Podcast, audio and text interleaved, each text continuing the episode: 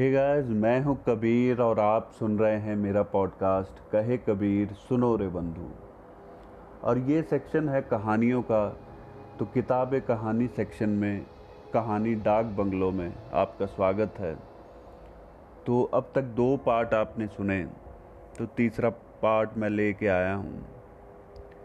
तो शुरू करते हैं कहानी डाक बंगलों। चारों तरफ़ घुप अंधेरा और जंगल से आती आवाज़ें। पर इन तीनों मुसाफिरों का ज़्यादा फ़र्क नहीं पड़ता था। सो इन्होंने बुज़ुर्ग को इशारा किया, खाना, बुज़ुर्ग, साहब खाना लगा है, आप खा लो और फिर आराम करो।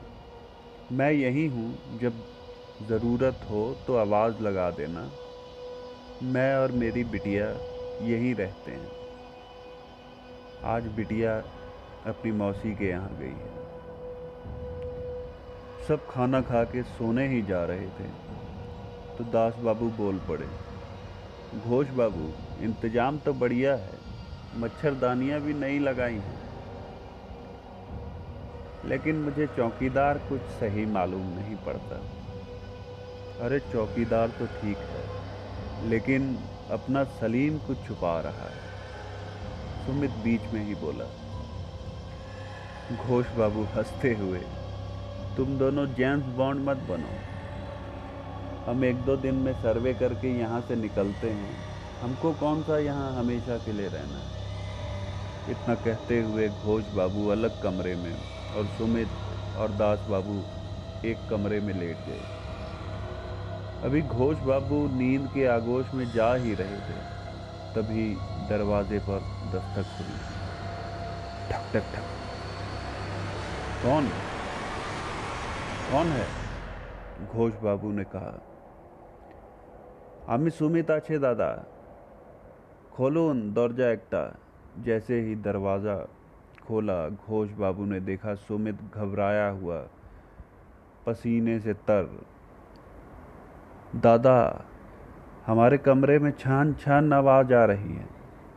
दो बार दरवाज़ा भी किसी ने खटखटाया।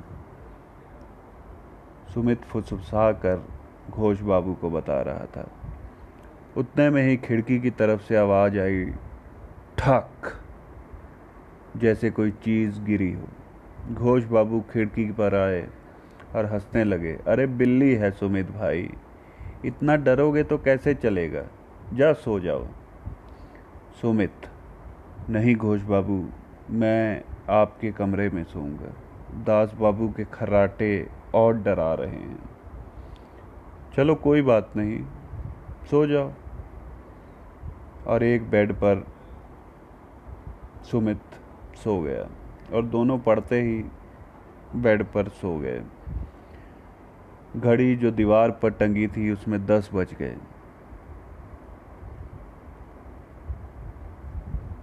अब पूरी नींद में उनको लगा कि जैसे उनकी छाती पर कोई बैठ गया है। घोष बाबू।